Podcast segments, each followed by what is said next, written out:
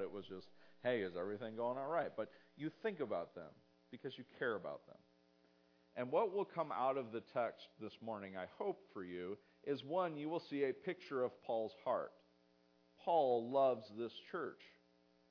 But I get a sense from the text, and as you dig in, that he had to leave in a hurry.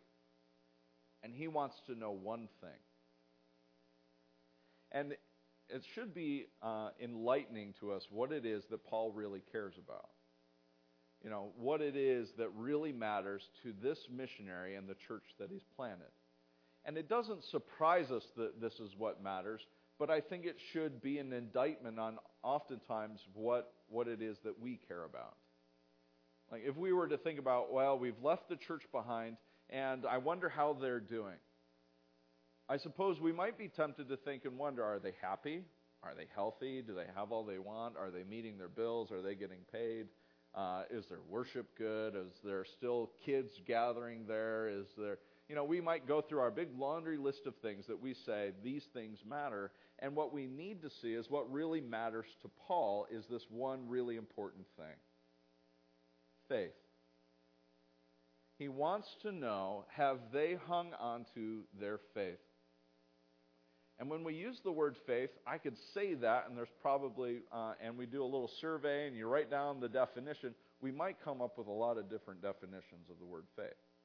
And that's okay. We'd probably put them all together and not say, oh, your definition is better than theirs, but we might put all of our definitions together on faith and create a sort of kaleidoscope of the picture of what faith is.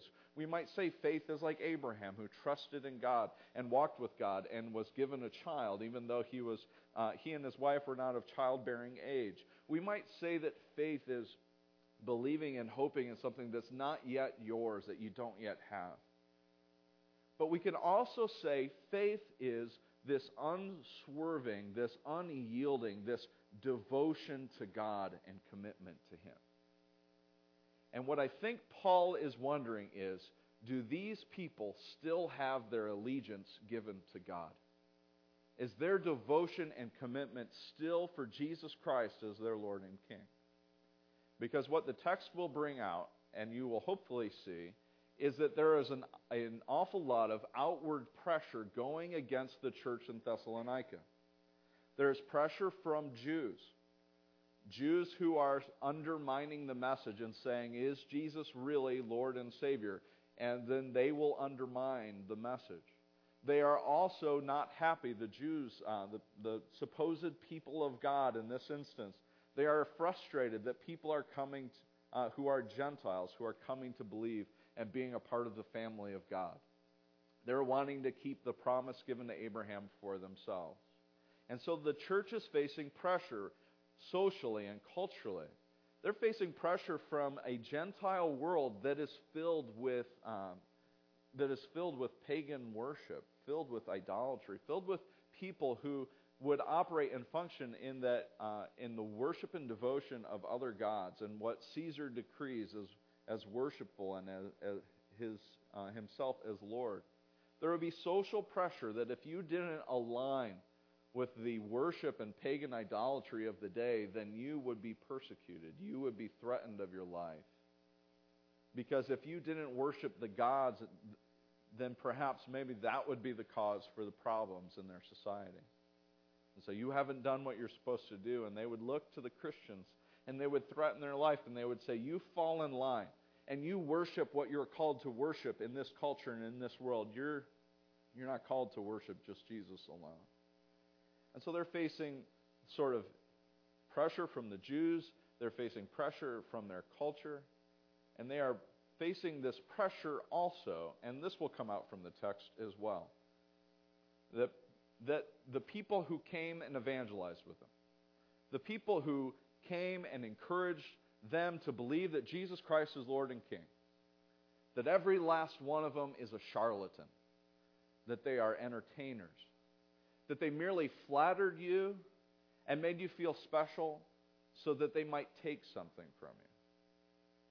And it, you would know, uh, maybe not see it today, but uh, I think there maybe is an argument to be made about a few things, but that's besides the point. But in that ancient world, in that culture, they would have flattered them and undermined the message and said, you know, they did it all for money, for entertainment. That what they said to you was just to flatter you and tell you that you're a child of God, but that's not really how it works. And so there would be an undermining of the message. And so all of this is at play. Paul leaving in a hurry, thinking, man, did I, did I tell them everything I was supposed to tell them? Do you ever get that feeling? Like, oh, geez, you know, I forgot that one item on the grocery list and I got to go back. And Paul's thinking, there are some things hanging out there in the balance that if I don't get there, the, you know, 10 for 1 deal might be gone. And in this case, it's have I told them everything that they need to know so that their hearts stay devoted to God? That all of these pressures that are bearing down on them, that they, they won't give up. Will they hang in there? Did they lock the back door? I think I've given enough preface that some of these things can come out of the text in 1 Thessalonians chapter 2. We're going to read the whole thing. Hopefully, this will work. You know, brothers and sisters, that our visit to you was not without results. We had previously suffered and been treated outrageously in Philippi, as you know, but with the help of our God, we dared to tell you this gospel in the face of strong opposition. That strong opposition, maybe being the Jews, maybe being the Gentiles, maybe being even this undermining of the message in verse 3 For the appeal we make does not spring from error or impure motives, nor are we trying to trick you. So he's alluding to this message that they were merely charlatans. They were trying to entertain them. On the contrary, we speak as those approved by God to be entrusted with the gospel. Now, they're coming with the full gospel authority by God to come and announce this good news about Jesus. We're not trying to please people, but God who tests our hearts. You know, we never used flattery, nor did we put on a mask to cover up our greed. God is our witness. So Paul's laying the groundwork right from the get go. We're not these charlatans. We're not these swindlers. We're not trying to take advantage of you. We didn't tell you this because we wanted to get something from you. We were telling this because we wanted you to get God we wanted you to understand Jesus as Lord and King. And so he says in verse 6 We were not looking for praise from people, not from you or anything else, even though as apostles of Christ we could have asserted our authority. He's saying, You could have paid us. You could have done that, and that would have been within our right, but we, re- we didn't. And instead, we were like children, young children among you. They came innocently. And he says, just as a nursing mother cares for her children, so we cared for you. How does a nursing mother care for her children? There is no more selfless and sacrificial act than a caring mother. Um, you know, just seeing my wife shine and in that aspect of taking care of the kids, I praise God that I got to sleep, you know, and it's like, honey, the kid's crying you know, I was a terrible husband. Except for Audrey, I had to get up to help Audrey. But outside of that, you know, I really scored some points with all the ladies with that message. But you did great, Wendy. And the point, I think, of the text is that it is an entirely, entirely sacrificial love. There is nothing really in return aside from, you know, maybe a moment of satisfaction where the kid's like, you know, happy and not crying. And then they poop and pee, and then you got to keep sacrificing and keep loving and keep caring for them. They do nothing for you, and you do everything for them. And what Paul is saying is, we came among you as sacrificial lovers of God's word, telling you that Jesus is Lord and King, and we took nothing from you, and we only gave, gave, and gave. And so don't let people undermine our message and say that we've been in for the take, because all we've done is give and give you this message and say Jesus is Lord and He is yours, and they took nothing in return because they didn't want the message of hope to be lost. And he says, just as children, or just as nursing mother cares for her children, so we cared for you. Because we loved you so much, we were delighted to share with you not only the gospel of God, but our lives as well. Surely you, you remember, brothers and sisters, our toil and hardship. We worked night and day in order not to be a burden to anyone while we preached the gospel of God to you. You are witnesses, and so God and so is God of how holy, righteous, and blameless we were among you who, who believed. For you know that we dealt with each of you as a father deals with his own children, encouraging, comforting, and urging you to live lives worthy of God who calls you into his kingdom and glory. We'll return back to this. And we also thank God continually because when we received the word of God, which you heard from us, you accepted it not as a human word, but as it actually is, the word of God, which is indeed at work in you who believe. For you, brothers and sisters, became imitators of God's churches in Judea which are in Christ Jesus. You suffered from your own people the same things those churches suffered from the Jews, who killed the Lord Jesus and the prophets and also drove us out. They displease God and are hostile to everyone in their effort to keep us from speaking to the Gentiles so that they may be saved. That's the Jewish pressure there, that they would keep them from speaking to the Gentiles so that they would be saved. In this way, they always heap up their sins to the limit. The wrath of God has come upon them at last. But, brothers and sisters, when we were orphaned by being separated from you for a short time, in person, not in thought, out of our intense longing, we made every effort to see you. For we wanted to come to you. Certainly, I, Paul, did again and again, but Satan blocked our way. For what is our hope, our joy, or the crown in which we will glory in the presence of Lord Jesus when he comes? Is it not you? Indeed, you are our glory and joy. I want you to pick up quickly, hopefully, on the language Paul uses nursing mothers, caring fathers, and orphan. Paul has such a deep emotional and sincere connection with this church that he's planted that for him to be separated from them, he uses, he uses this I've been orphaned from you. We've been, I have such a longing to be with you, to be separate from you. All I think about is you. And what I want you to know, this is Paul's words, what I want you to know is that we came to you as a caring father, urging and encouraging and comforting you to live lives that are worthy of the gospel in the kingdom of God. Paul cares so deeply for him that the thing that is fixated on his mind is their faith. Do they have the faith that we tried instilling in them? That we tried encouraging and urging and comforting them with? Do they still hang on to this gospel and live it every day of their lives? Despite all of the pressure, despite all of these things that are going against them, despite us not being able to spend as much time as we hope to with them, do they still love the Lord?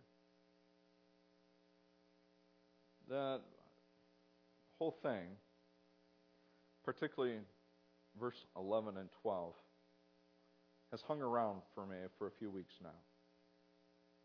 For we know that we dealt with each of you as a father deals with his own children, encouraging, comforting, and urging you to live lives worthy of God, who calls you into his kingdom and glory. I've taken a couple of different directions in my heart with it, and the first is, is that as a father, I am called to deal with my children in this way. To encourage, to comfort, and urge them to live lives worthy of God we are told an awful lot of things about what makes a man and what makes a good father. I don't know that I can find a better definition than a man who looks to his wife and to his children. And he encourages them and he urges them and he comforts them to live lives worthy of God. Are we holding ourselves, men, I'm going to talk to you, and fathers, are we holding ourselves to this standard? Am I conducting myself in such a way that my children get a sense that they are to live their lives for the glory of God? now that I've alienated half my audience, if not more, I believe that this is not just specifically written to fathers, but I believe it is written to every last Christian. That if we look at our lives, we should be a people who urge, encourage, and comfort people to live lives worthy of God, worthy of the gospel, and tell, of peop- uh, tell people of the opportunity to come and have life in the kingdom. What do you think? Am I on to something here? Right? I'm not making it up. All of us have this place, this privilege. And what was on Paul's heart should also be on our heart. Being away from you for a couple of weeks, there was kind of like this moment of like, do I go back? and of course, yes. But when I go back, what's going to matter to me? And I tell you what, this verse just kind of keeps hanging around because I think this is what's supposed to matter. I took everything off my plate so that I could be home. And then I came back and like all of my projects were sort of done. And I was like, well, I totally skipped trunk or treat. And I didn't like the Christmas pageant thing, like they don't want me to help with that.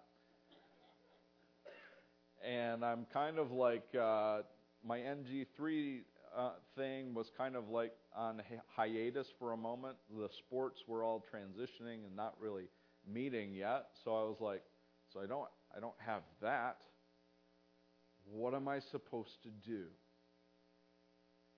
And this moment happened to me for like the first two years of ministry here. I'd just sit in my office and be like, okay, what do I do? And Sally would tell me, praise God. You know, Sally or the Holy Spirit. I'm not sure which. But, uh, and she's chuckling. That's good. All right. Um, but, uh, it was, what do, what do I do? And I think the question is intended for all of us. What is it that we do? but to urge, encourage, and comfort people with this gospel. That Jesus Christ is Lord and Savior. He was crucified and he was resurrected and he's now seated at the right hand of God and he's coming back for all of us. And he's coming back to make all things new and to live with us and eradicate sin fully and completely and that we would have life in his kingdom. You wonder, what it, what is it that was on the mind and heart of Paul? It was this. Do people hang on to this truth? Did we tell them enough to hang on to that with all they had? No matter the pressure, no matter all of these things that bear down on them, that they not give up and live lives worthy of this gospel. What we'll find out in the rest of 1 Thessalonians is that this becomes an outline for Paul. He will urge, encourage, and comfort them. And that's my little segue for when I come back again in two weeks. You guys get Luke next week, and he's going to knock your socks off.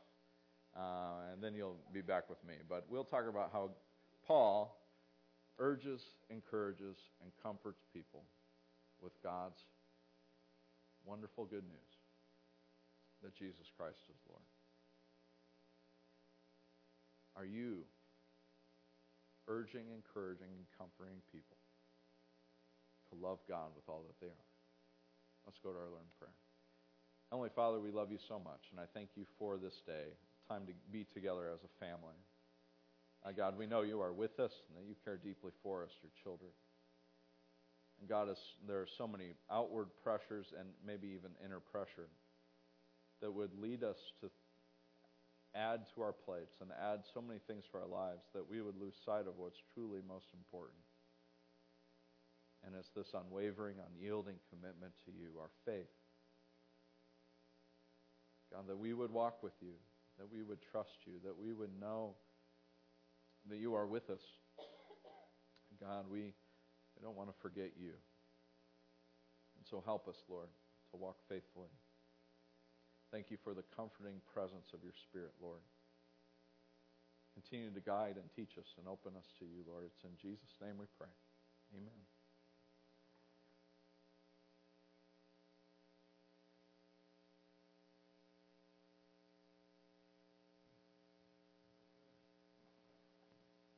We'll finish the thought into chapter 3.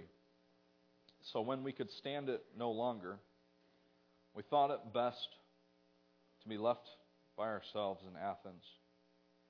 And we sent Timothy, who is our brother and our co worker in God's service in spreading the gospel of Christ, to strengthen and encourage you and your family, uh, in your faith, so that no one would be unsettled by these trials. For you know quite well that we are destined for them. In fact, when we were with you, we kept telling you that we would be persecuted. And it turned out that way, as you well know. For this reason, when I could stand it no longer, I sent to find out about your faith. I was afraid that in some way the tempter had tempted you in vain, and that he had tempted you, that our labors might have been in vain.